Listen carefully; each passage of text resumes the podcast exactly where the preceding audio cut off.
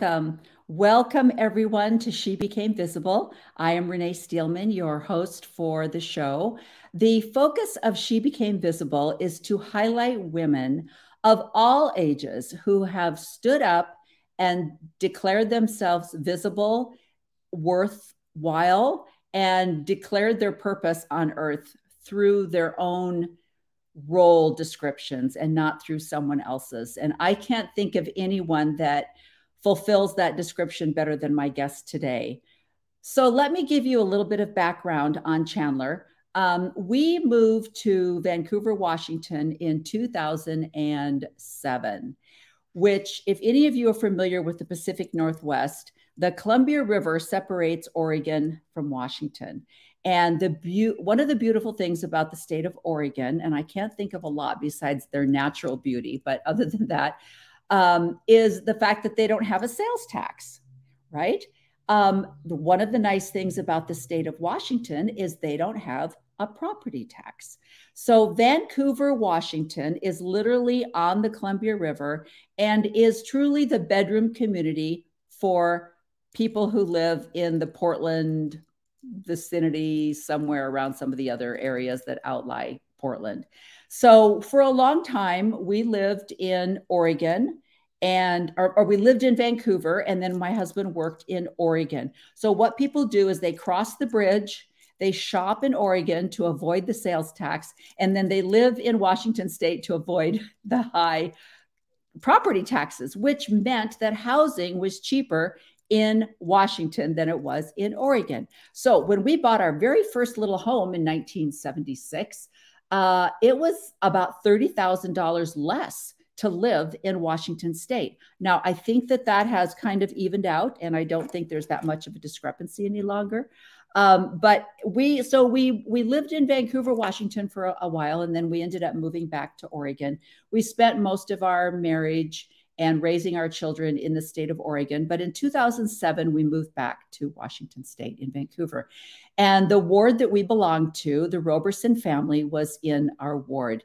And we just clicked with Chandler's mom and dad and there were two or three other couples that we just became a little gang. And we hung out together and we date nighted together. And I was immediately put into the Young Women's Program. I was teaching the Beehives, which, if any of you are listening and you're not members of the church, that's the 12 year old little girls that have just come into the program. And then I think at the time, Chandler will have to correct me.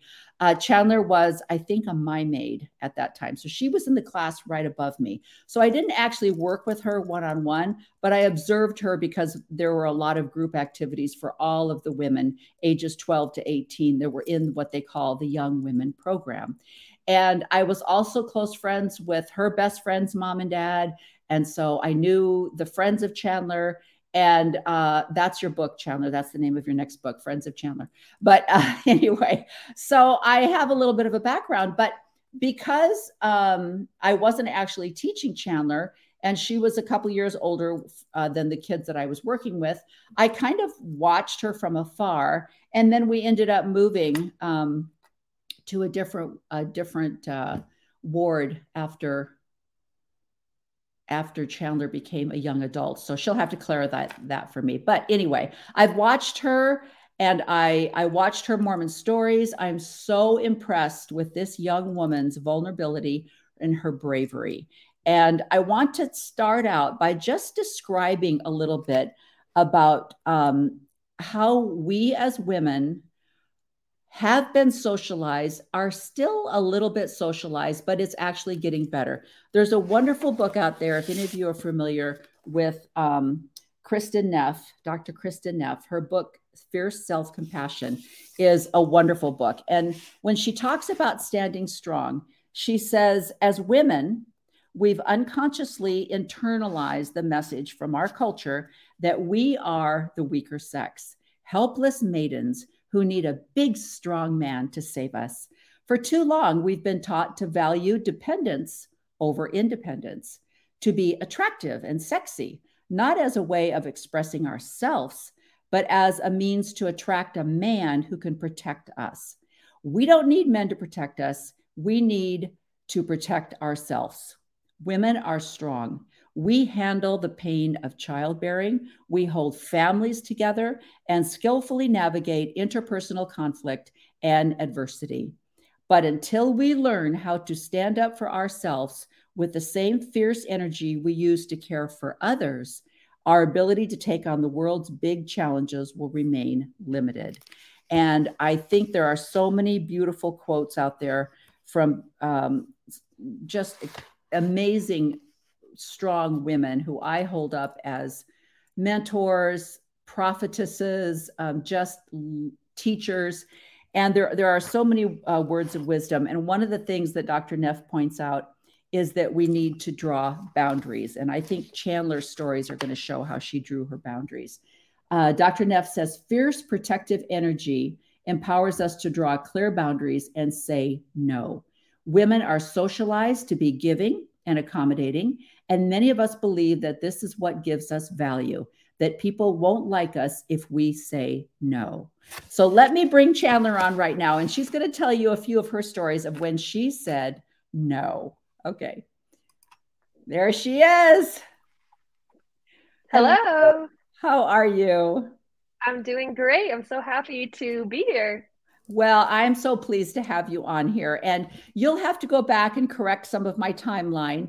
Um, where were you age wise in 2007, 2008? How old would you have been? Good question. 2007, 2008. I mean, I guess so it's say 12 and 13 is beehives, 14, 15 mm-hmm. is Mia Maids.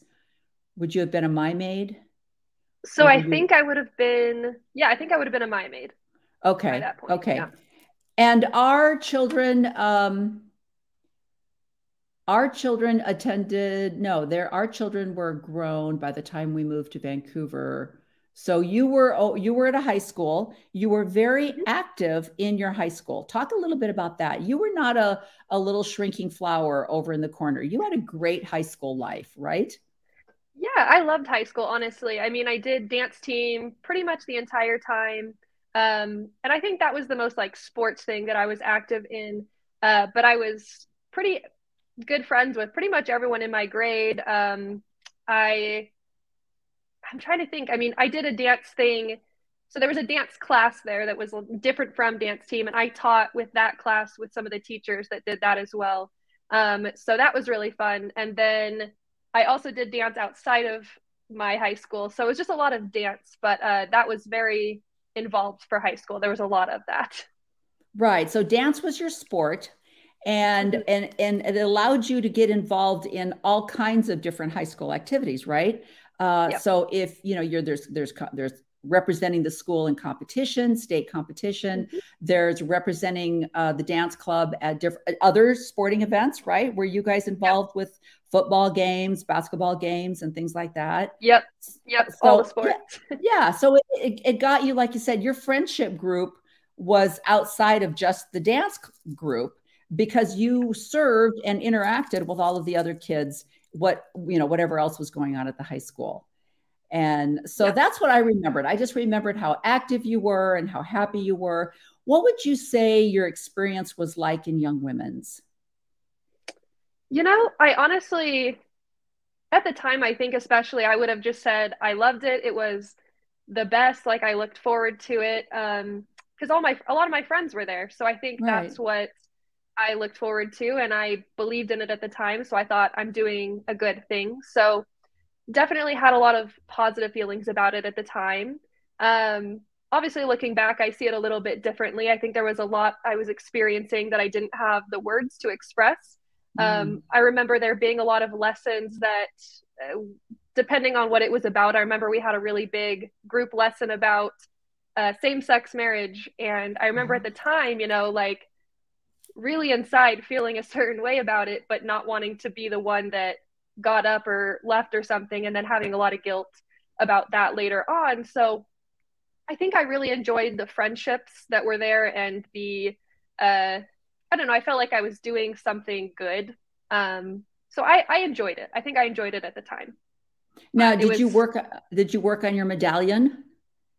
So I did work on the medallion, but I had this weird thing where I didn't I didn't want to do it just because it was expected of me and like just to check something off and have a party. So I finished all of the things that I was supposed to do like on my own time and did it personally, but never wanted recognition for it. So I never officially got it, uh, but it was like a private thing for me, which is so ridiculous now. But um, I had weird feelings about it. Isn't that amazing? I look back now and I see where my perfectionism got in the way of so many things because I was a, and I still am, and it's a, a critical trait that I, I'm trying to work on. I was such a black and white person that when my girls mm-hmm. were going through the program, um, I I said, no, you can't count the uh, charitable service work that you're doing through cheerleading. You can't count that towards the hours yep for your medallion. You have to do medallion charity service, and then whatever you're doing with your uh, cheerleading squad, that doesn't count. And they had wonderful young women leaders, and the young women leaders would go, It counts. You can count that, you know. Mm-hmm. But I was such a black and white person that, like you said, I was like, This, I'm reading it. It says you have to do this, this, and this. And I felt like that meant solo you have to do this group stuff. No, no, no. That's not an individual medallion. That's a group medallion. And and that's what kept my boys from even being involved in the scouting program because i saw these mm. mothers that were doing the eagle project for their kids basically. Yeah and then these kids were getting eagles and i was like they didn't do that. Their mom did that. So it, it i look back now and i think oh you you were just so critical and so you know, down to this stupid black and white perfectionism that you prevented even your kids from enjoying, you know, some of the stuff. And so it's like, I get exactly where you're coming from for that, you know, that's amazing. It's, it can be really hard because even though I would say I did a lot of things that were really right, it's hard not to get wrapped up in doing it like exactly as it is, especially when you believe it's for a higher purpose. Um, yeah. You think like exactness is key. So I, I totally get that too.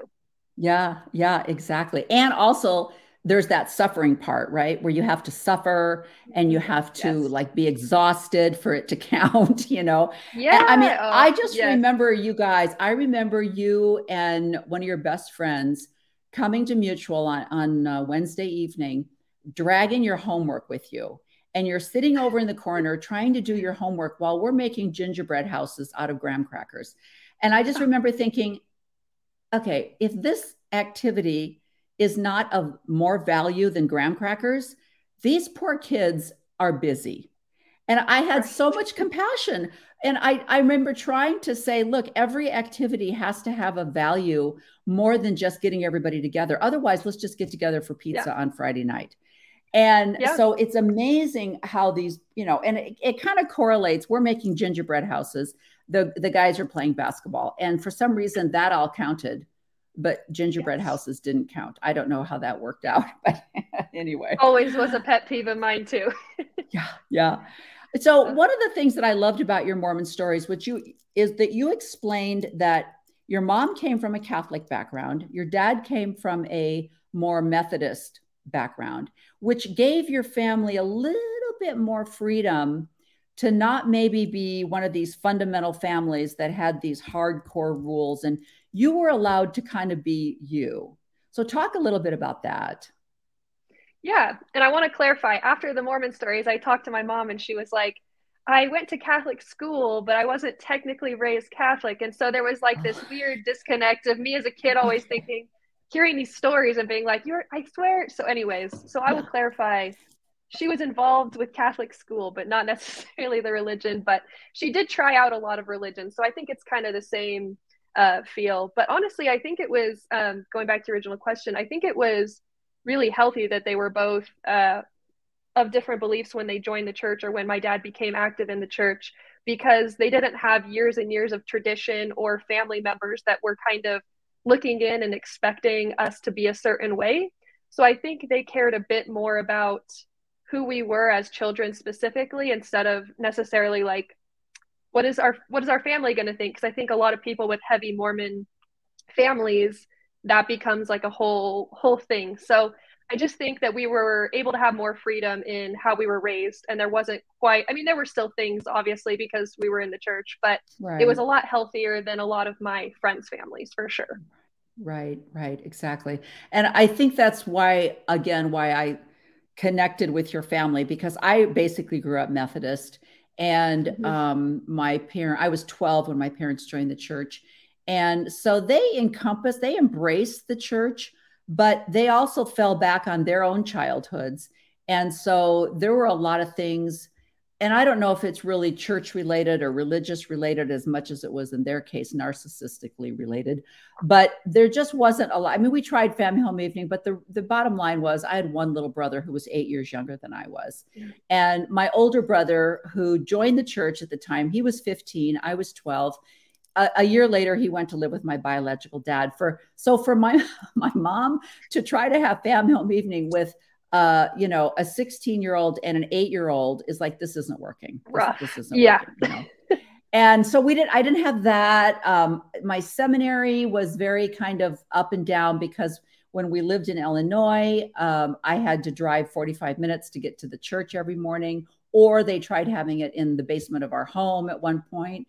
Um, so I did it more for social reasons re- than you know religious reasons, and so that wasn't you know it just wasn't the same as if you'd been raised in the bubble where yeah. so many of the church's auxiliaries are just ingrained in every little cell of your life.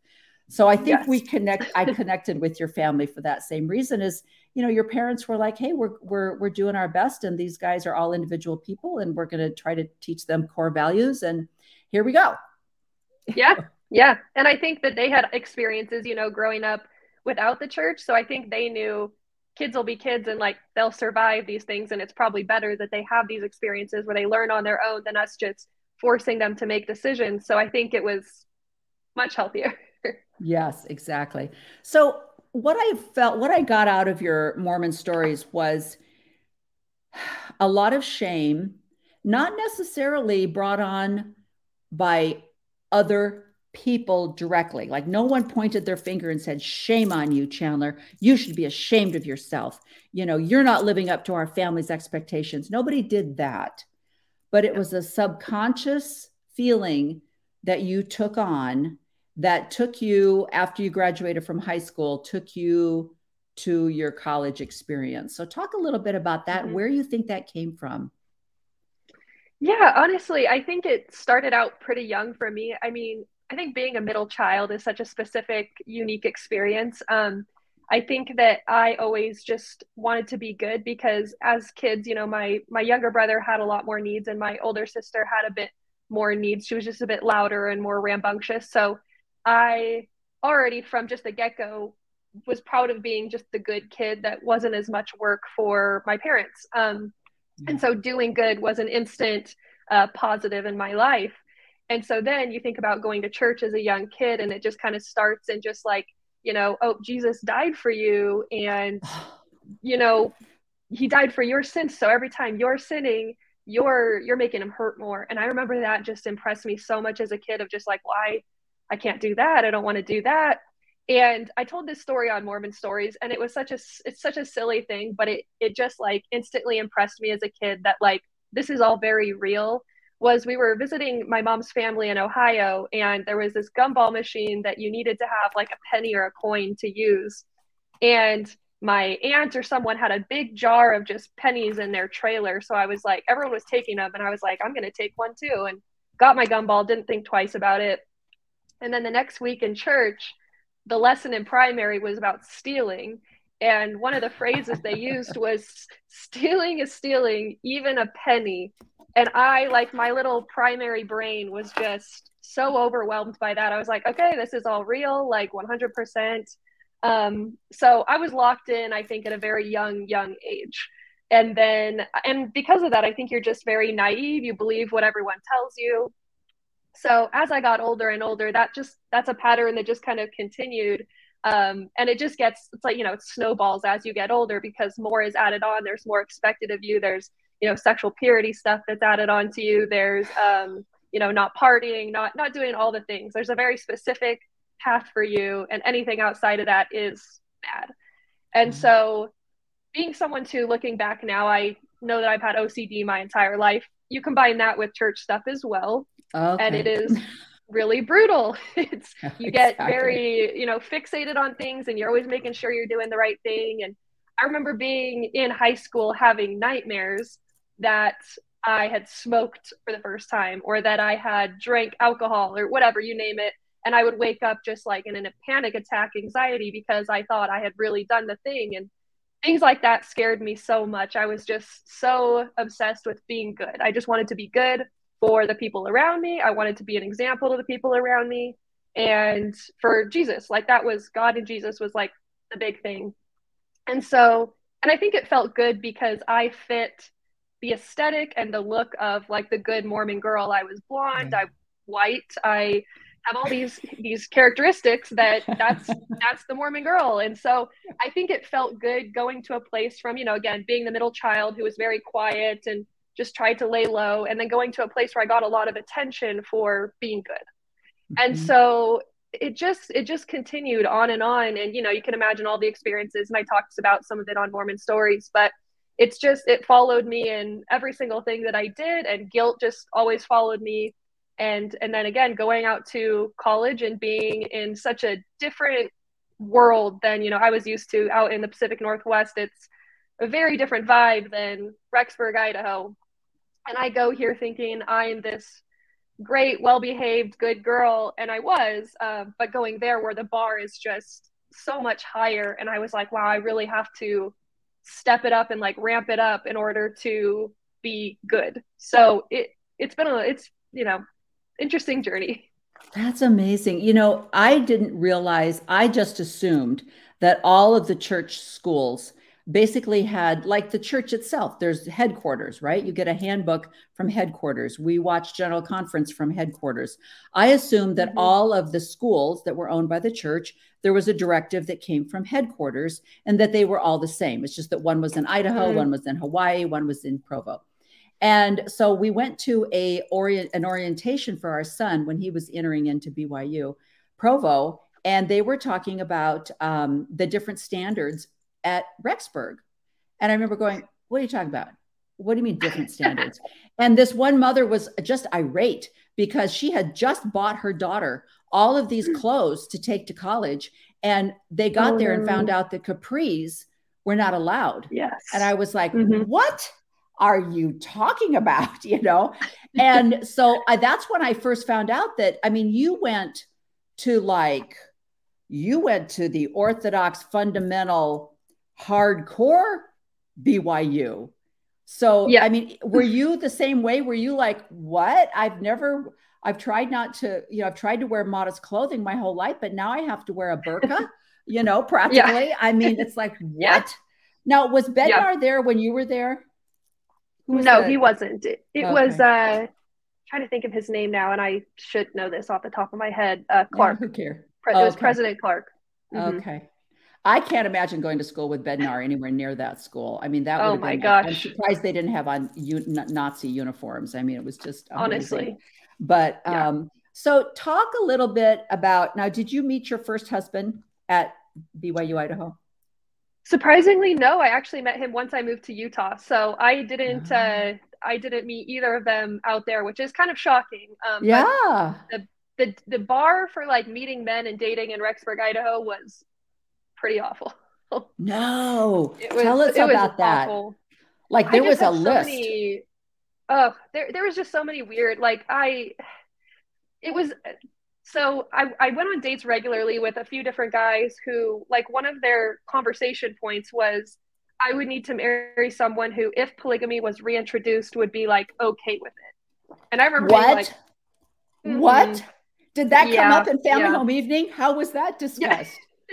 I did. It was just like casually on dates. Like I remember being on an ice cream date with a guy when we this came up, and it was just like, Okay, and uh, the the amount of guys that tell you they know they're going to marry you on your first oh. date is just very bizarre.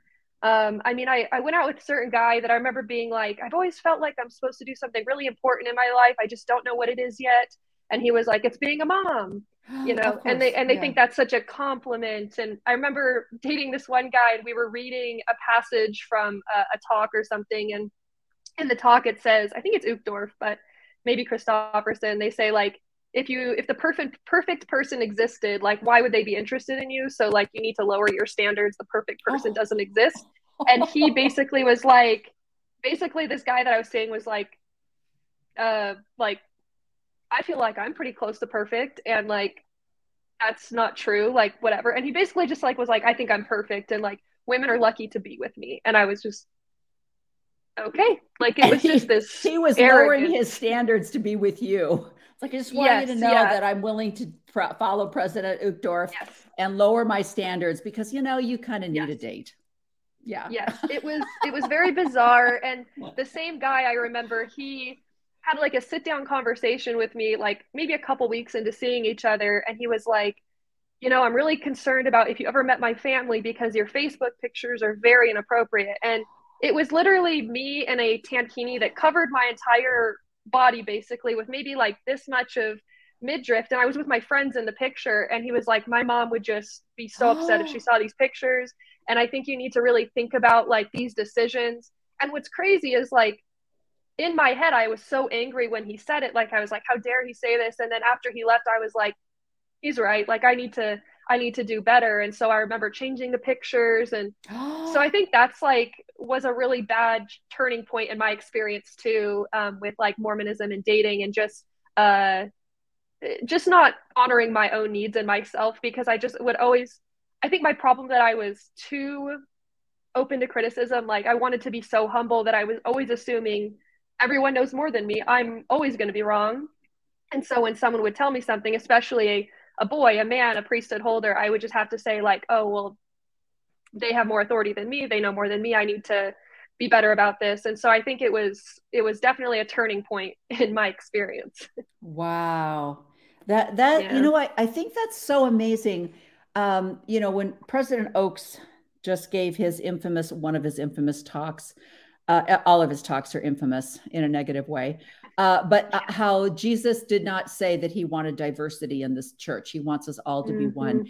And and it's so interesting to me that we are so individual. Like I I was able for some reason to look at like I remember at 16, we're still living in Illinois, and uh, there was this really cute guy. I wish I could remember his name and I kind of wanted to date him, but he just came right out and told me that he couldn't date me because I dyed my hair. And uh, his mother said, you know, you, you don't want to date her. She's she dyed her hair. And I was like, okay, oh. all right, well, mm-hmm. okay. But I don't remember I, I, don't remember associating that with the church. I've always been mm-hmm. able to kind of separate it from, well, she's crazy. And I didn't I didn't understand the indoctrination that was making these comments you know when people say it's not the yeah. church the people are good it's you know or the church is good it's the people it's like where do you know we all understand now that this all comes from indoctrination and yeah. you know that's like saying you know well the nazis weren't bad it was you know it's like well they followed the rules okay they followed yeah. the rules and they followed the doctrine that they were taught so that is but that's my personality and that's why i was so mm-hmm. easily able to separate where you internalize this as this is me. I'm bad. I'm yeah. I'm, I'm doing bad things. I'm not following the rules. And that mm-hmm. I, I just find that amazing and scary. I find that scary yeah. because there are so many wonderful, vulnerable, as we're as we talked about, people who just want to be kind and good, and they're constantly being told you're not good enough. That's how they yep. internalize it, you know. Yep. So give me the timeline because I can't remember. Give me the timeline. You graduated from high school, you went to mm-hmm. BYU, Idaho. And then at what point did you decide, well, I, I'm going to go on a mission because I feel like I need to? So tell me, give me that yeah. timeline. Yeah. So it was about my, I want to say my third year, maybe at BYU, Idaho. Um, well, and funny enough, a long time. Yeah, I came home early the first year. There was some stuff, but it was, you know, that. Yeah. So, anyways, but I, funny enough, it was the same guy with the Tankini story who we were dating at the time, and he was just like, "I don't think I want to date you unless you've gone on a mission," and I was just like, and this was kind of after the age change had happened too. Yeah. And I had right. never considered going on a mission. It was just right. not, that was not for me. Um, but he said that. And again, I was like super angry about it. And I was like, well, I don't want to be with you anyways. And then I started to think about it a lot and not just to date him, but I was like, I felt really guilty because again, I was like, Jesus did all this stuff for me and I can't even give like a year and a half of my life to go on a mission. And I started to just be like, I am so ungrateful and I'm the worst. And so it was just mostly like a guilt thing. And then I also just felt like I could help people if I was to go out there. So it was uh it was mostly that was what made the decision. And so I was just kind of like, all right, this is what we're going to do. And it all happened really, really fast. I mean, I put in my papers so quickly. Even the call that I got, and we to this day, I still don't know what got messed up, but the call to like show up to the MTC was mid semester for me. It would have been mid semester. So I had to like leave early that semester as well. And I don't know what happened with that because I definitely put in all the right dates and stuff. Um, so it all just getting endowed and all that happened like within a couple of months. It was wow. a whirlwind. But I the the process to the interviews to get your mission call, you know, that was pretty awful because I loved my bishop in Rexburg, Idaho. Actually, I think he's just he was the sweetest. Um, but our stake president was known for being intense, and I had you know had friends that had experiences with him, but I kind of was like, I'll be fine. Um, and then I go in there, and I didn't realize that so many stake presidents make you reconfess everything that you've already mm. been forgiven of um, to pass that meeting. And I kept telling him that I didn't have anything to tell him because I was like, I've been forgiven of this stuff. And he kept saying, Are you sure? Are you sure? And he kept asking me, Are you mm-hmm. sure you feel like you can go on a mission? Like, are you sure? And it made me just think, like, is there something he knows that I don't? Like, I'm not able to do this. And I just felt all these kinds of ways about it. And so afterwards, I remember just like crying so hard and going home to my apartment, and all my roommates and their boyfriends and whoever was there was like, I don't think I don't think that's normal. But I was, again, I was like, it must be because he's a stake president. But yeah. I had such a bad experience with that. So I was like, okay, got through it. And then once the papers were done, I was like, great. And then I was really hoping to speak a language or go foreign. And uh, I got called to to Arcadia, California, which is very close to where some of my extended family lives. So I was like kind of bummed about it. Yeah. I mean, it's not uh, it's not Boise, Idaho, and no offense to anyone that lives in Boise. Yeah. I think Boise's great, but you know, you yeah. want you want to go somewhere cool, yeah. and so I was just like, all right, it is what it is, and I just had to kind of put on the I'm still excited face, and at the end of the day, I still was because I wanted to do the right thing. Um, but yeah, I didn't I didn't have a lot of anxiety about it until I was out in the field. Weirdly enough, like I was super excited until then. So Wow. I, okay, let me ask a question. Did the stake president's last name begin with an S or an M? I'm honestly trying to remember, but one of my friends would know, and I'll have to ask her. Okay. But I'm, I'm pretty sure it's an S. Okay. Because I'm trying to remember when the new, and I think it's when the stake got separated that we got a new stake president. And this stake president that was was when we left vancouver and moved to arizona um, this stake president was uh, kind of you know vancouver's a small town. So there's a little bit of dynasty that lives there you know people that are big fish in a little little little pond.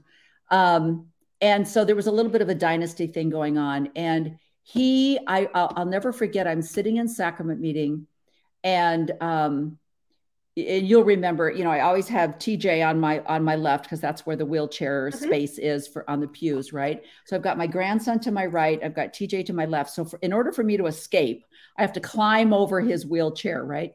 And so this guy comes to the ward and starts talking and he starts over the pulpit just blasting women when you're on vacation and you wear inappropriate clothing or you wear a bikini and you post it on Facebook.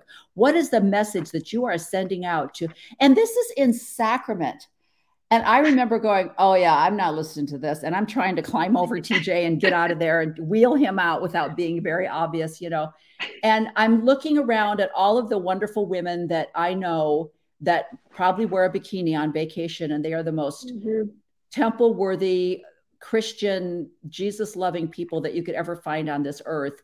And for him, mm-hmm. and then, then, and I'm just gonna, I mean, I'm not saying who he was, but then I watch, then because I'm out in the hallway with TJ, I'm I'm watching him come out, and he was going to go in and speak with a bunch of uh, maybe the deacons quorum or teachers quorum. He was waiting for mm-hmm. Sunday mm-hmm. school to get out so that he could then go into the classroom and talk with the priesthood boys. And so I'm just standing there watching him, and I'm watching him as the women would walk by, and he would totally do one of these, just check him up ah. and down. And I was like, oh, see that explain. You have a problem. Yeah and yeah. you're call you're going to yeah. call us out on that. I mean, that was just. Yes. But again, I I never I never put that and the church. It was always like you're a pervert or you're a weirdo. Mm. I never thought, oh, because this is the doctrine that you were taught. You know. Okay, right. so I'm curious. So this boyfriend that sent you on a mission. Uh, did he get married while you were on your mission? I mean, what was like? So this little check mark of that? well, she's got to have blonde hair. Check, check. She's got to be gorgeous. Right. Check, check. Uh, um, a little uncomfortable with uh, the tankini. I would prefer a burqa, but whatever. And then a mission. So, what did he do while you were gone? So his the things that ended up for him even crazier than you could expect. He uh, dated this other girl for a while and had the same experience. Told her the same thing. Like, well, they actually got engaged, and their wedding was like three it was like two or three days before the wedding and he broke it off with her because he said the same thing like he thinks she should serve a mission they had the wedding like set up and everything and uh, she went on a mission came back and they're married now and they have kids oh they are Okay, mm-hmm. interesting. Yeah. Okay, well, yeah. I want so, I want a secret investigation into that one. So. oh, that's a good one. Yeah, I can send you, you, down that rabbit hole. yeah, you you dodged a bullet there, girlfriend. Yes. So oh, okay, gosh, yes. so you're on a mission. You're like, I can do this. This is great. I can do this. And then what happened? Um, so I wasn't out there very long, and I started having just extreme panic attacks, mm-hmm. just like debilitating panic attacks like multiple times a day i'm trying to teach a lesson i'm trying to talk to people on the street whatever it was and uh, i could not focus because it was so bad and you know when you're at home and you have anxiety there's things you can do you can listen to music you can go for a walk you can watch a show whatever it is um, yeah. you can call your family um, and so i'm out there and it just it just dawned on me pretty quickly that this is not going to get better. I'd had blessings for it. I had been praying. I'd been doing all the right things, and it just was not improving. And I was like, I'm not going to be an effective missionary if I'm doing this all the time. So, very unlike me, where usually I would just push through something and just be like, too bad. Um, in my head, I was like, you know what? I, I think I need to go home, like pretty much immediately. And when I talked to my mission president, you know, I do hear a lot of horror stories with mission presidents. And right. I think being a woman, mine probably was different. I think if I was a male in this situation, they would have pushed back a little bit harder. Um, but my mission president just basically said, if you had cancer and you were having, you know, thing like physical symptoms of cancer, you wouldn't be beating yourself up for having that. So having anxiety, you, it's a brain thing. You can't control that either. So like, you should not be so hard on yourself that you cannot do this. Like it's it's not your fault basically. And i would say that was one of my very few very positive experiences with someone um in the in the church like post college because yeah. that made me feel a lot better. And i will say when i came home it was really awful. I mean i i felt shame obviously because i couldn't do it and it was so quick. And there were people in our ward that you know were like what are you doing here? And why are you here? And and yeah. assuming things and and whatever Mm-hmm. Um, and I know that, you know, when I got home, my mom was just so nice about it. She, I'm so glad you're here, you know, is yeah. so happy. And I think my dad had a bit harder time with it at first because he just didn't really understand that anxiety at the time. But very quickly he he got it and he was supportive and stuff. Um, but I think I really quickly was like, you know what, this is an opportunity to help people with anxiety because I know I'm not the only person here. Right. And so I think I actually got up and whether it was a talk or bore my testimony uh, about being able to be helpful with anxiety. And that felt like a good turning point as well. Like it kind of gave me like more juice for a while to be positive in the church and find my own way within that because so many people came up to me after or days later or messaged me that were like, I'm struggling with this too, and I don't know what oh. to do with it. And I realized, oh, and it was, you know, primarily women, right? And so I'm like, man, this is this is a thing. So I felt like I had purpose um, after coming back from my mission because I was like, all right, this is my mission. Like it's to help comfort people with anxiety. And I think being empathetic is ultimately the thing that leads you out, right? So I think yeah. that was like the the start of the end essentially, but in like a way that you can't see when you're in the middle of it. Wow, that's amazing. I love that you just said that being able to help other people and understanding that you're not doing this alone and, and having that empathy mm-hmm. might be the beginning of you recognizing wait something's off here i love that you just yeah. kind of explained that uh, I, you know, I there's another book that I read, and I can't remember what it is right now, but she definitely was talking in this book about how most religions are made for extroverts. They're not made for mm-hmm. introverts. And totally. I can't, you know, and and I know I'm the kind of personality. Here I am. I have a podcast. I'm also all alone in my room, right?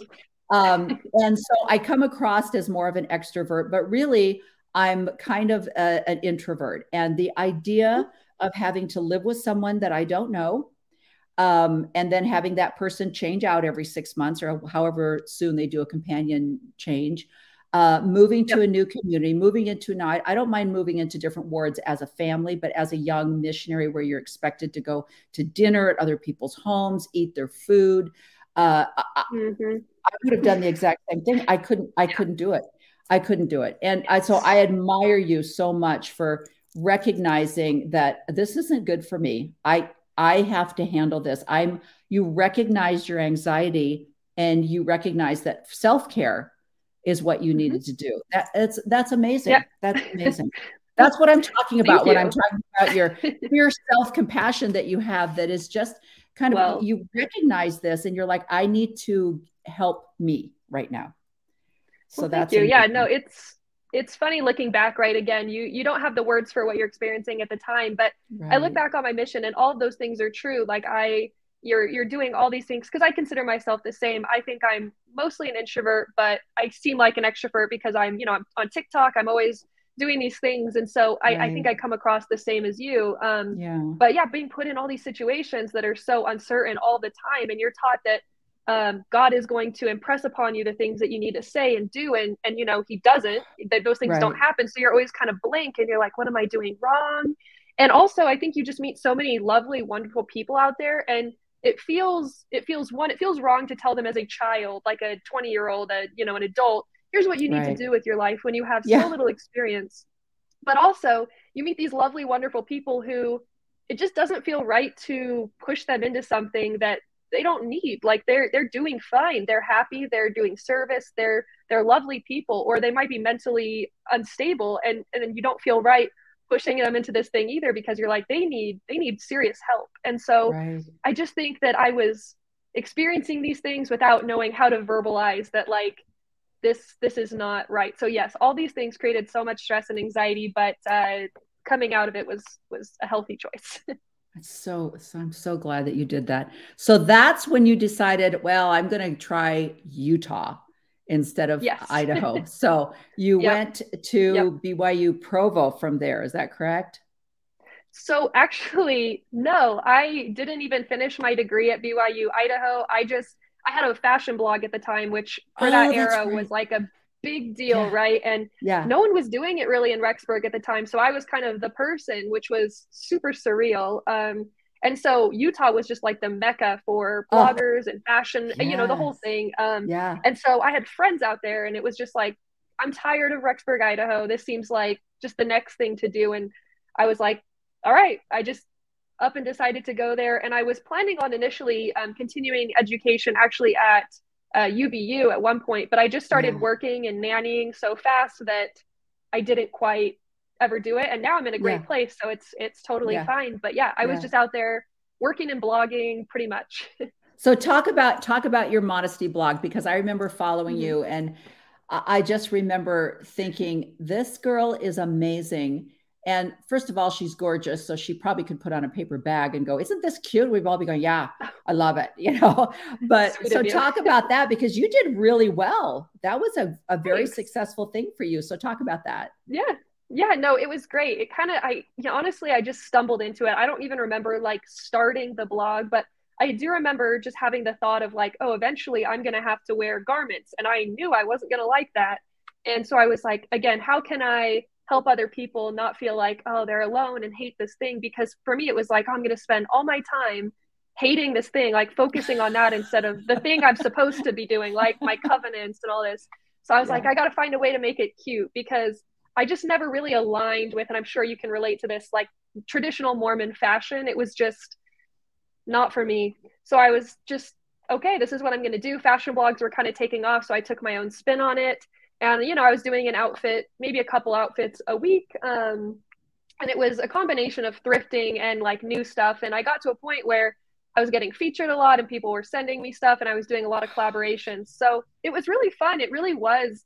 Um, but funny enough, when I got to Utah was where it kind of took a turn as well because I, you know, started to meet all these girls who were doing it that I'd followed and realized it was just like not what I thought it was. Like these people oh. were not the kind and, and there were a lot of great ones, but there were a lot right. of people that were just not the people I thought and they were kind of just like selling out and doing it for different reasons than I. And so it kind of rubbed me the wrong way a little bit. And also because I lost myself a little in it. Like once I got out there, I felt like I had to have a certain at certain Utah blogger look to to gain traction. And so I was dressing in ways and doing collaborations with people that I probably wouldn't have naturally, but I wanted to grow and I wanted to, you know, be yeah. a big blogger.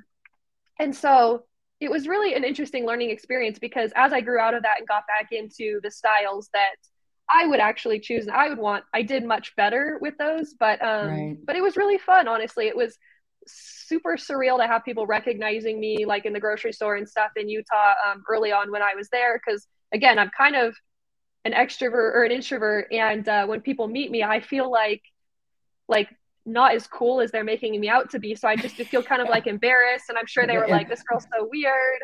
Uh, but anyways, it, it, it, so you have a it was quite complex. It's like yes.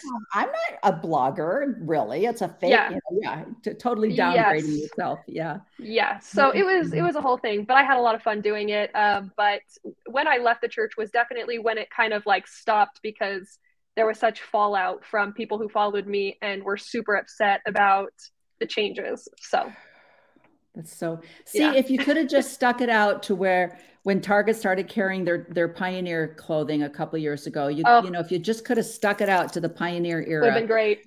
yeah, it, it, just was built right there for all the Mormons in the world. It's like Target did a survey and said, "Can we find a demographic that will wear Pioneer clothing?"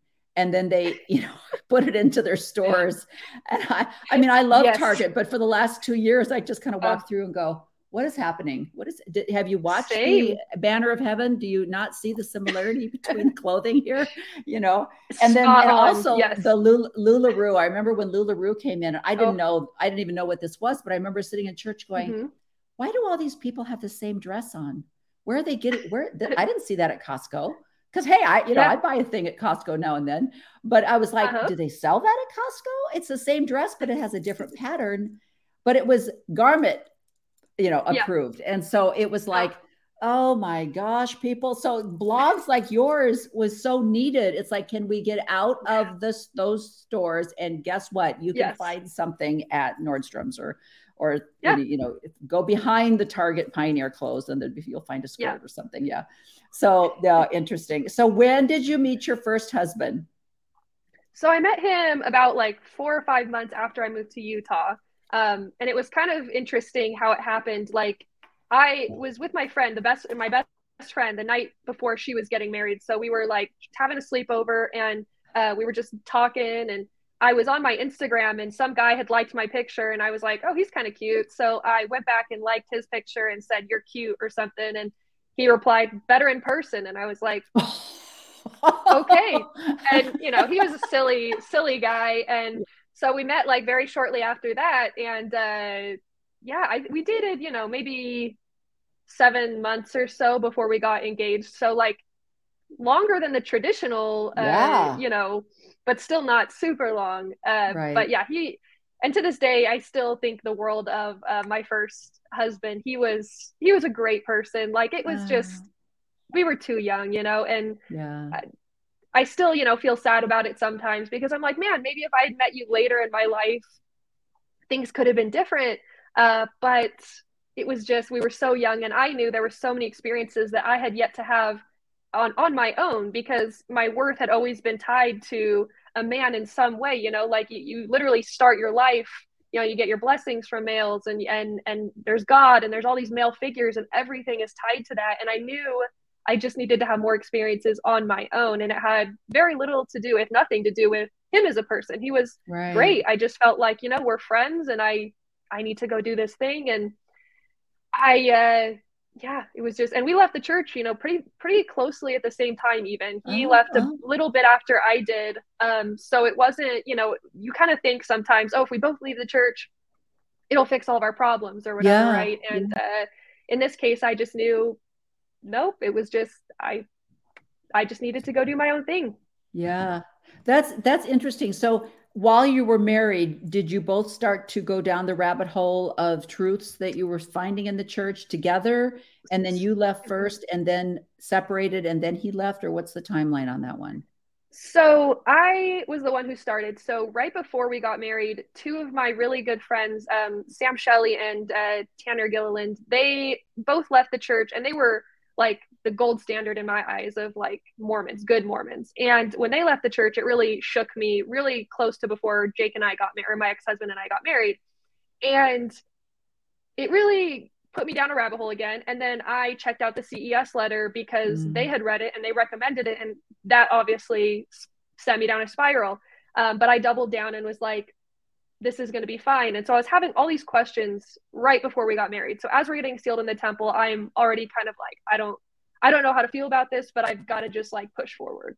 Right. And so pretty much the beginning of our marriage, I'm having all these questions, all these issues, but it was, you know, this was eight, nine years ago now. So like, it was not like it is now no. where you have a lot of options of who you can talk to and where you can go. You can, you have TikTok, right? right? Um, right. I had one group chat with those people from college who had left, and that was all all the people that I could talk to. Right. Um, so I would talk to them, and I would just I was super alone, but I didn't want to at the time tell my husband because I was like, well, this is gonna he's gonna leave me and all these things. Um, and his family was he has tons of Mormon lineage, so they're just uh. like they were his parents when they got sealed. You know, they did it with one of the the general authorities or something like they're right, apostles. Right. Right. So they were you know, crazy intense. And so I think there was just more on the line for him. So I was worried about looking like the girl that ruined their kid and all this stuff. so he basically like figured it out at some point because I wasn't telling him anything and he had seen it on my phone at one point that I had said something and somehow it just brought it up and one night he just told me that he's feeling the same and it was it was really it was really nice to have those experiences together um, to finally have someone to share that with and just like helping him through it too as he left because again his family was so into uh. it ah. that it was nice to be there for him too. Um, so that was one of the positive things too. I mean it's it's never positive leaving the church. It's it's hard. Um, but yeah that was that was kind of what it looked like which was really interesting. Well which i think brings up the point of diversity is you obviously have a critically thinking mind. You're able to look at things and go huh I'm going to find out more about that. That doesn't sit right with mm-hmm. me. Something's off here. Yeah. I, I'll, I'm, I'm okay if I find out that it's true or that mm-hmm. there's substance behind it, but I'm also, I need to know that for myself. So the fact that you are a critical thinker is where you're able to go, this is not a good situation for me. It's not that I don't believe that, but I'm going to check this out more. And that's the mm-hmm. difference between an indoctrinated mind who doesn't have the ability or even the self respect to go this isn't working for me. This is this is tearing me apart you know? So that's yeah. amazing. So when you told your family that how long were you married before you guys separated? Um a couple of years so two years. Okay. okay and did you have all of the guilt that you would think of as like oh the reception and i have that crock pot that the you know the joneses gave me and feel guilty yes. using it now. I mean, did you have all that mm-hmm. stupid stuff that you're for sure? You're yeah. All, you know, I mean, there's people that stay married for that reason. It's like, oh, my parents yeah. paid for this wedding and I I can't leave mm-hmm. him now. I mean, I mean, that, yeah. which is crazy, you know. Yeah, but but it is it is really hard, especially in my situation where I was like, you know, nothing awful has happened. Like, you know, there wasn't like a cheating or like a, an abuse or anything of that kind. Like, yeah. you're just like, oh, I'm leaving because it's just the right thing for me. And that feels so underwhelming. So you feel anxious to tell people that, especially because, you know, he was very close with my family and oh. they loved him and they all yeah. still love him. And so it's yeah. just one of those things where you just feel sad. It's, it was just a very sad, unfortunate experience that I did have a lot of um, disappointment, I guess, just with like the church in general, because I was like, I don't think him and I would have gotten married that soon if it wasn't this thing, right? Where you feel like you have to yes. hurry and do it. Like we could have dated for a long time and avoided this whole situation. And so yes. it was just really complicated. But I did have that sadness and that guilt for sure of just like I failed, like I I couldn't do this thing. But I also knew it was the right thing. So it, it kind of like helped even it out, even though it was it was really hard. It was really hard telling right. my family and and they all you know were really sad but they they supported me which was really nice. That's amazing. You see i'm just telling you people he, she has an amazing family. So um, i like uh, in, in, your mormon story you talked about how when you met your the, the your second husband you thought you had an understanding that you both were not yeah. 100% on board with the church and yeah. so and i could see where you would be like look i'm i really like you and now we're even on the same page so we're going to start this marriage on the same page. And but that mm-hmm. kind of didn't work out so talk about that. No that was it was yeah the second marriage very different than my first one for sure. Um yeah i met him when i was fully separated from the church. He knew that i was involved with you know helping people outside of the church when we met um, and when we met, he basically told me, yeah, like I, I don't want to get married in the temple. Like I don't really see myself doing any of that stuff. Like I don't really align with that stuff anymore. Great. Um, so I was like, okay. And this guy was just very like love bombing in the beginning, right? Like it was just like making me oh. feel very special and you know, you're you're like my dream girl and all this stuff. And being someone who always had a really low self-esteem, I was just like, oh, this is this is so cool. And um after a few months i think it was you know you're really you're dating and you're really interested. And then it's like actually i think i want to start going to church again. And even then i was like i don't i don't really want to do that but like i will support you because you know i care about you and i'll, I'll go with you occasionally but it's not going to be easy for me. Um, and i did. And you know it was so hard sitting through that. And i was amazed at how much because this is out in salem utah that he was growing up. And that's a very intense area and going out there to church where he was living at the time, I mean, I was amazed at how many talks were just dedicated about people who've left the church. And so you're just sitting there like, how can you not like this was so uncomfortable. So I go to the bathroom and cry and then come back oh, and then he would gosh. be like upset about my reactions. And so it was just this very odd thing. Um, but because the relationship was super unhealthy and he that's a whole thing. Um, but as that relationship progressed, it was just like it would change a little bit at a time. So it would be like, oh, I want to go to church now. Um, actually, I think I do want to get married in the temple now. Oh, actually, I, you know, so it would just change really, really fast. And oh, I want to be sealed and all these things. And so for me, who I thought, oh, I'll never have an issue with the church again. I'm with this person who I'm very, you know, codependent with, and and my brain has this weird uh, like pull to. I'm like, well, I, I got to do anything I can to stay with this person. And I think his relationship definitely mimicked a lot of how the church feels, which was a very unique thing. Um, but it felt like you know I had to be good enough. Like I had to prove to my prove to him that I was worthy of love, and that meant like forgetting what I needed and doing what he wanted. And oh, so I, in my 100%. head, just kind of like justified it, and I was like, well, I can go back and just help the people who are struggling because I know those people are struggling, and someone needs to help them, and I'll be that person. So I kind of convince myself that that's what I could do. And obviously, that doesn't work for very long. Um, but I even found myself willing to get married in the temple again to get oh married to him because there was so much pressure from his family and just him in general. And I was just like, uh, my brain was just in preservation mode, right? So I was like, okay, whatever it is, whatever it is. Um, and not luckily, but COVID happened right around that time. So all the all the temples were closed, so we couldn't get married in the temple. So we ended up being able to get married and not have that experience. Um, yeah. But that didn't change his expectation of wanting it to be uh, me to be a good Mormon girl and do these things. Um, so it was really, really brutal. That, and that's amazing. I mean, listening to that, when they talk about that um, male toxic toxicity, is harmful to the men as well as you know patriarchy is harmful to men as much as it is women that's a perfect mm-hmm. example where he didn't even know yeah. who he was he mm-hmm. he is a white male that has been taught you know from the time that he was 12 years old that he is a son of god and that he will have his own planet someday and will rule nations and he's looking at this like oh, if I give this church up, where's my nation? Where's my world? Uh, and sure. and then and then there's a script that they're taught, and then you will have a wife whose sole purpose is to support you in whatever it is you decide you want to do.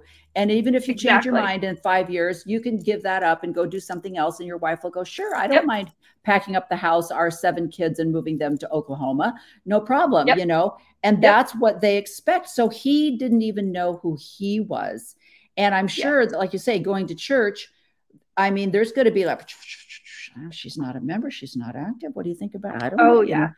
And so he's yes. got to overcome that. So you almost have sympathy for this poor guy who's also playing a role uh, that mm-hmm. benefits him. There's nothing bad about this white male privilege priesthood there's nothing bad about that for men. I'm sorry. I, I yes. know I've heard other people yeah. say, well, they're they're pressured to, you know, provide for their family and and they have to bring in all this income because their wife is going to be a stay-at-home mom. And I'm like, I get that, but I don't know a lot of men who, when they're told, look, somebody's going to wash your clothes, f- cook your food, take care of your children. Yes. You go do you. Whatever you yeah. need to do, you go do you. I don't know a lot of people that aren't like, hey, that is a. I would like a wife. Thank you very much. You know, exactly. yes. I do it all. I have a wife. You know, so it's it's. I have a hard time like falling down that, but mm-hmm. I I know I know that it exists and I know that there's truth in it. But um, again, you are just being pulled the schizophrenic who I need to be and and then you're yeah. also indoctrinated right? You know well i have to mm-hmm. support my husband. Well my only purpose in life is to be a wife and a mother and maybe i'm just not accepting that and i don't know maybe i should i, I so i mean so now now you're how old? What 20 about to be 30 yeah. 29 and, right oh at the time yeah 27 at the time. Yeah 27 and you're and so you're like okay again when am i going to learn that you know i have to do me and I'd love to mm-hmm. find a partner that would love to do us together. Yes. So, yeah. so you, but this has got to be a hard decision now because you're going on, you know, you're 27, you're going on number two. So, how did that, mm-hmm. oh, tell me how that went? You're like, hey, mom, dad, you know? yeah, no, I mean, this was a very interesting situation because, you know, again, this, this marriage was so different than my, my first marriage. And this marriage, my second marriage was just so extremely unhealthy. But I was doing all this work all the time to convince everyone around me that he was this great guy and that, the, that everything was great and I'm happy and whatever it was. And I think that a lot of people around me could sense that something was off, but they were like, we trust Chandler and we're going to let her do this thing. Um, so I just got to my breaking point within this uh, relationship because it was uh, just a very, very dark, unhealthy relationship. And like you mm. said, he didn't know who he was and he was very, very insecure and very, very narcissistic. And that was very unhealthy for me as a person who's always willing to give 110% of myself at the expense of myself. And exactly. he was willing to take all of that. And right. I agree with your point 100%. Mormonism, even though he was not following any of the rules, he was doing all the things that you're not supposed to do. Um, I think Mormonism was a place that he enjoyed because it, it, the world revolves around you. When you're a Mormon man, uh, you're a white Mormon man, and women are second to you and they have to do what you say. So I think he found so much happiness in that idea. And I was right. not what that was. He he thought I could be and then it wasn't.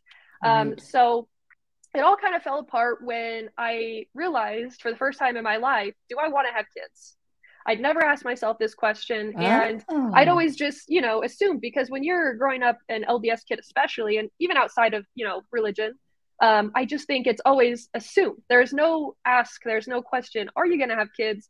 Um, right. As from like baby age, you're they're like you're going to be a mom, and and so right. you never ask yourself. And I think that is a lot of roles that play in the church. But um, so I'm 27 or whatever, 28, it's 27, and I'm just like, oh my gosh, like I, I don't know if I want to have kids. Like I, I don't know if I have like the mental capacity for it. I've never connected with the idea of being pregnant. And again, I have OCD and I'm kind of a hypochondriac. So anything that goes wrong with my body, I am, it, it just gives me so much anxiety. And I'm like, I just don't know. Like I, I have my nieces and I, I get to be so involved in their life. And I was like, I right. think that might be enough for me.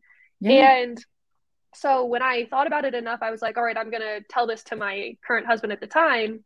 It did not go over well, as you can imagine. Like it was, he That's was not on my list. What are you talking yeah. about?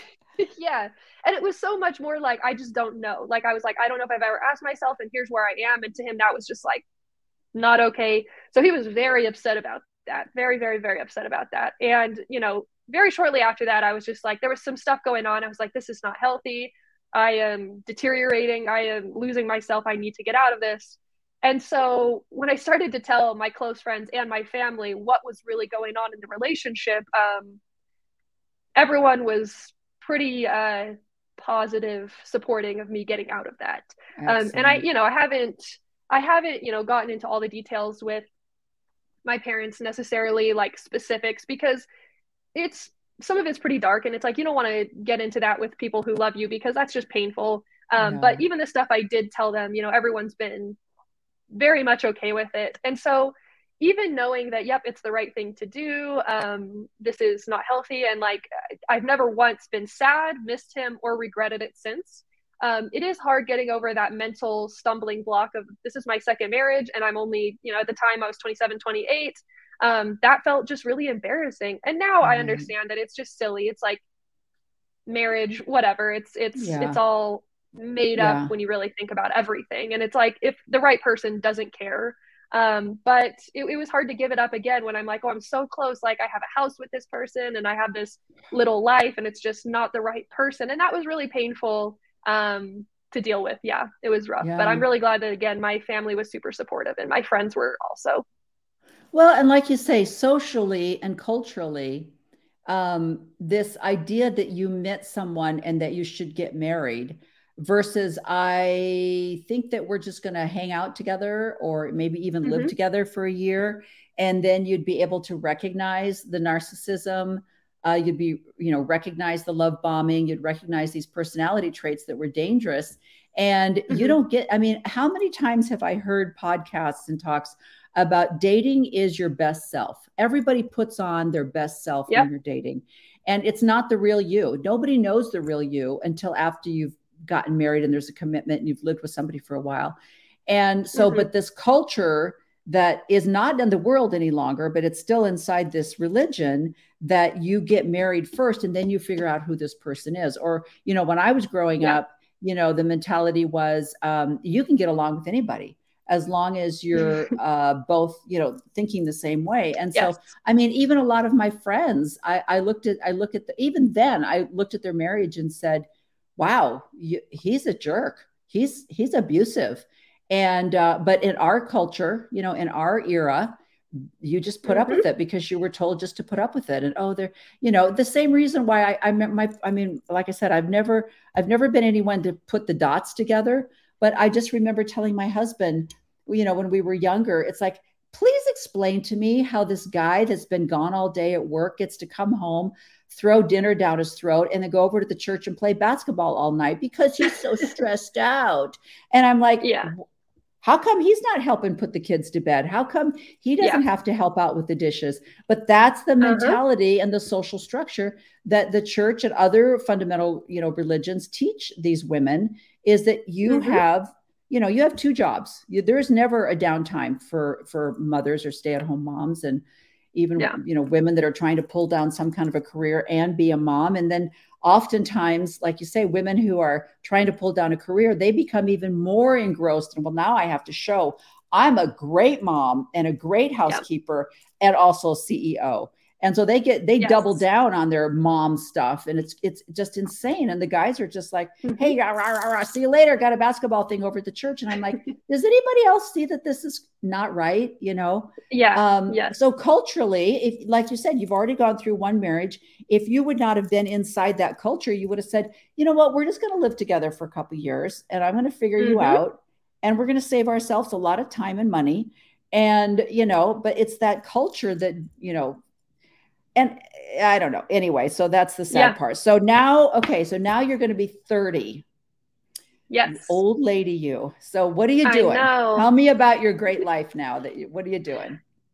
You know, honestly, it's it's been a little bit all over the place since then. I mean, it took me, you know, after getting the divorce, you know, I was just having a good time and just enjoying taking things day by day for quite a while. Um, and that was really nice. And honestly, and spending more time with my friends and family that I was unable to for a while. And then weirdly enough, you know, I'm thinking I'm stable, I'm good. And then about a year after, I was like, I think just all the the feelings and like all of the emotions and like all the pain just like hit me so hard. I don't know what it was, but it was like I had just not processed everything fully. Mm-hmm. Um, because even when I met my second uh, husband, like I had been partially through processing my church experience. So that right. just retangled everything back up. And so once that all kind of hit me, I was like, I need to officially deal with this stuff because it's not it's it's it's not going to go away. Um, right. So I think the last you know year or so, it's just been really heavy into getting into therapy and um, getting into trying things like new things all the time again. So taking a lot of classes, whether it's like pottery classes or like Pilates classes or, you know, an oil painting classes, like just trying to uh, find myself again, I guess, like find myself creatively again, uh, because I feel like I was always a very creative person and just all the things that I experienced just kind of like pushed it all down because right. I was always prioritizing everyone's needs that like I again I kind of lost myself. So I think it's just been like finding the things that I love again and trying to like meet people in the process while doing those things um, and having connections with people that are not religiously based because you know you have that built-in community when you go places yeah.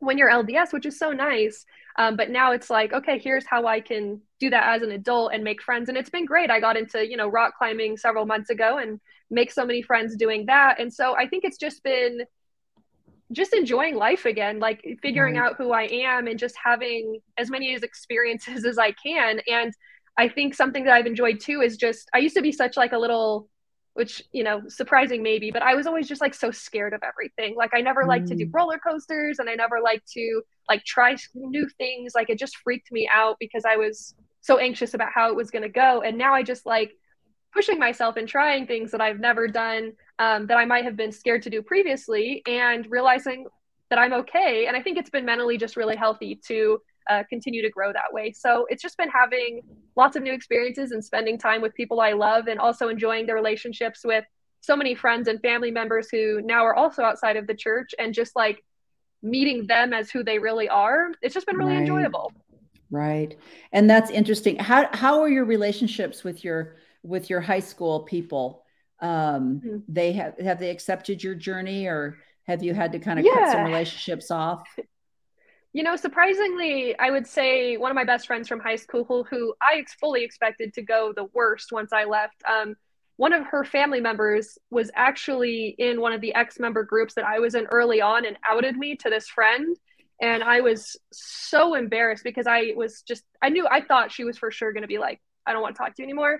And she actually handled it really really well.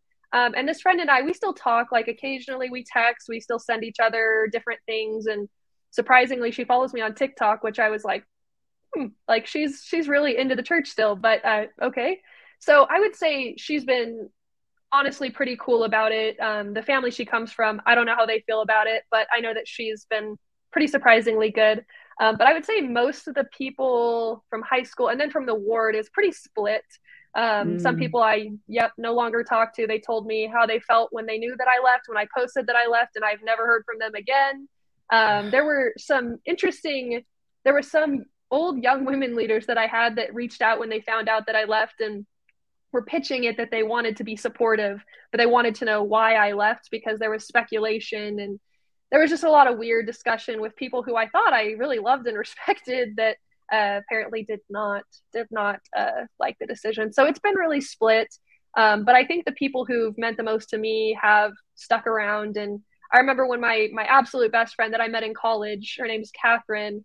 Um, when I finally told her, and I was terrified to tell her because she's truly just like my best best friend. And when I finally told her, she said, uh, "Well, if you're not in the celestial kingdom, I don't want to go there. And I was just like, ah. and so that was just that was so meaningful for me. And she's since has also left the church and we our relationship is just like so so much better now even and um again several family members so it's it's just really great getting to i don't know learn who people are outside of all of that because everyone just yeah. continues to be so amazing and uh honestly happier so it's just it's really yeah. nice it, it's amazing the the beautiful young women that i had in my beehive and Mia Maid class they have all grown up to be such diversified women mm-hmm. and it's been so fun just watching them choose they're the generation that somehow found the ability to go oh yeah i'm going to do me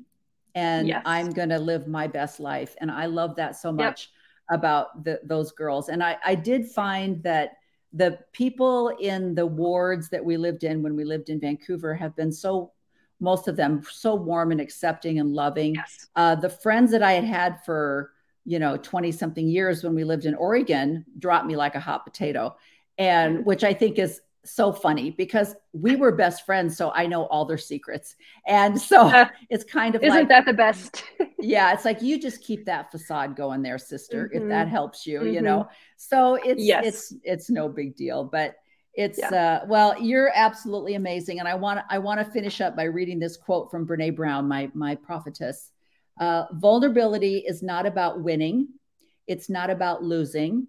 It's having the courage to show up when you can't control the outcome. And I feel like mm-hmm. that's exactly what you've done. You you showed up. You didn't know what the outcome was going to be, but you just knew that I I I can't live this way, and I'm going to live my life and be the best Chandler that I can be. And I, I just absolutely love that. And I have so much respect for you. So next time we drag your parents down to Arizona, you're going to have to come with them. yes, yes. I actually think that we're planning on coming for Thanksgiving. So we'll be ah, out there. That would yeah. be amazing. I, you we'll guys, you have to, yeah, you have to know her mother. Um, her mother is the kindest soul ever. And when we were in the same ward, um, she would often come up to me. She'd grab my son, who was in a wheelchair, severely disabled, and should say, Go, you go, go to Relief Society. I'm going to take him. Mm-hmm. And um, she was a lifesaver for me. She was just an angel. And that's the way their whole family is. So uh, I'm not going to get into golf because we don't do golf. And that's my husband and her father. They do that golf thing and, yep. and we love it. So, anyway, all right. Well, thank you so much for uh, joining me today and, and yes. all the best for you. Thank you so much. to watching Appreciate the rest it. of your life. Absolutely. Thank you. You too. Bye bye. oh, there you go. Right. I mean, what what else can you say? To be almost 30 years old, but to understand who she is and to understand even the psychological concepts. Like she recognized the love bombing, she recognized the narcissism, she recognized her inability to be able to be someone else so that this other person could be fulfill this facade that they had outlined or scripted for their life. I just think that's amazing and I I I see Chandler as an example for other women to be able to stand up, to be able to do hard things, which I think having two marriages in a fundamental religion uh, to leave a mission, I think those are hard things. But she recognized that in order for her to survive this is what she had to do. It wasn't all about the system. And she she was bucking the system and doing what she needed to do for her healthy her healthy self. So thank you chandler for joining us today. And i hope all of you enjoyed our interview. Um, we have some fabulous interviews coming up uh, I've met the most amazing women in the last couple of weeks, and we've got them all lined up to be our future guests. So if you love She Became Visible, please like and subscribe. Please donate. You can donate on the shebecamevisible.org. Uh, the money goes directly into Mormon discussions, it does not go to me. Uh, it is a nonprofit organization that allows um, other podcasters to do what they do and to help their fellow uh, people deconstruct or learn in any way that they can. So you can find your ability to donate on shebecamevisible.org. And please be willing to donate two, three, four, five dollars a month. Uh, it doesn't matter, but I know that uh, Mormon discussions would really appreciate that. But definitely like and, and uh, subscribe. I also wanted to let you know that we are in the process of switching over my YouTube from the Go Gray Dame site into She Became Visible site. So we will be in the process of doing it, and I will tell you more about that because we want we don't want to lose our subscribers. We want you to move over to the She Became Visible. I actually have two formats, and one of them is my Go Gray Dame, which is really more of a supportive program for women who are choosing to, again, be themselves, to become visible, let their hair go gray, do whatever they need to do to age gracefully. Uh, so I interview a lot of women that are focusing more on the aging process. And uh, my She Became Visible is more on the deconstruction process. So we're going to try and separate those two. So I'll give you more information about that. In the meantime, have a great week, and we will see you next Sunday at 11 a.m. Bye bye.